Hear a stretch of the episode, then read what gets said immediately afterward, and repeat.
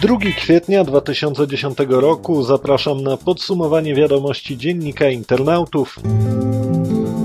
Pomysł blokowania stron www znów powrócił, tym razem na poziomie europejskim. Na początku tygodnia Komisja Europejska zaproponowała nowe sposoby na walkę z pedofilią. Państwa U E mają karać za samooglądanie pornografii dziecięcej bez pobierania plików.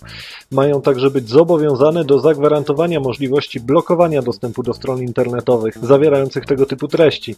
Komisja Europejska uważa to za konieczne, ponieważ bardzo trudno jest usuwać takie strony u źródeł, zwłaszcza jeżeli są utrzymywane poza Unią Europejską. Komisja chce zostawić państwom członkowskim decyzję co do tego, w jaki sposób dokładnie blokować strony internetowe. W tym tygodniu pisaliśmy, że sam dostęp do faktury za internet na serwerze operatora pozbawia ulgi internetowej. Z odliczenia można skorzystać, gdy e-faktura zawiera kwalifikowany podpis elektroniczny. Więcej na ten temat w Gazecie Prawnej. Resort Finansów rozważa wprowadzenie uproszczeń w składaniu zeznań podatkowych przez internet za dwa tysiące dziesiąty rok. Chodzi między innymi o składanie korekt zeznań drogą elektroniczną oraz o wprowadzenie ułatwień dla małżonków, którzy chcieliby przesłać przez internet wspólne rozliczenie. Więcej na ten temat w Gazecie Prawnej. Urząd Komunikacji Elektronicznej podjął działania mające na celu nałożenie obowiązku informacyjnego na każdy podmiot stosujący numerację premium S M S, dowiedział się Dziennik Internautów. Istnieje więc szansa na ukrócenie działalności firm i osób prywatnych wykorzystujących numery o podwyższonej opłacie do wyłudzania pieniędzy.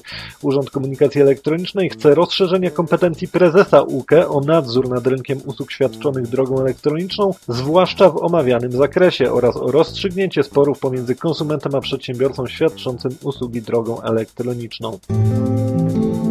Od kilku lat w warszawskiej prokuraturze toczy się postępowanie przeciwko witrynie książka telefoniczna kropka com, której podstawowym zadaniem jest dostarczanie informacji o numerach telefonów stacjonarnych. Według T P twórca strony pozyskał zamieszczone na niej dane nielegalnie. Potwierdza to Generalny Inspektor Ochrony Danych Osobowych. Choć wiele można stronie zarzucić, baza numerów nadal funkcjonuje. Więcej na ten temat w Dzienniku Internautów.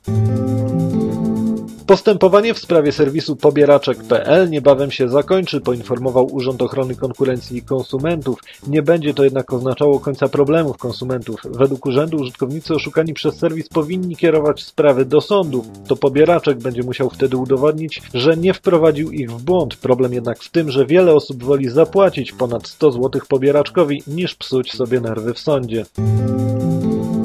Firma Sony odbierze swoim użytkownikom możliwość instalowania Linuxa na konsoli PlayStation trzy poprzez aktualizację firmware'u tego urządzenia. To niezwykłe, bo chyba po raz pierwszy producent wyłączy użytkownikom funkcję, za którą oni wcześniej zapłacili.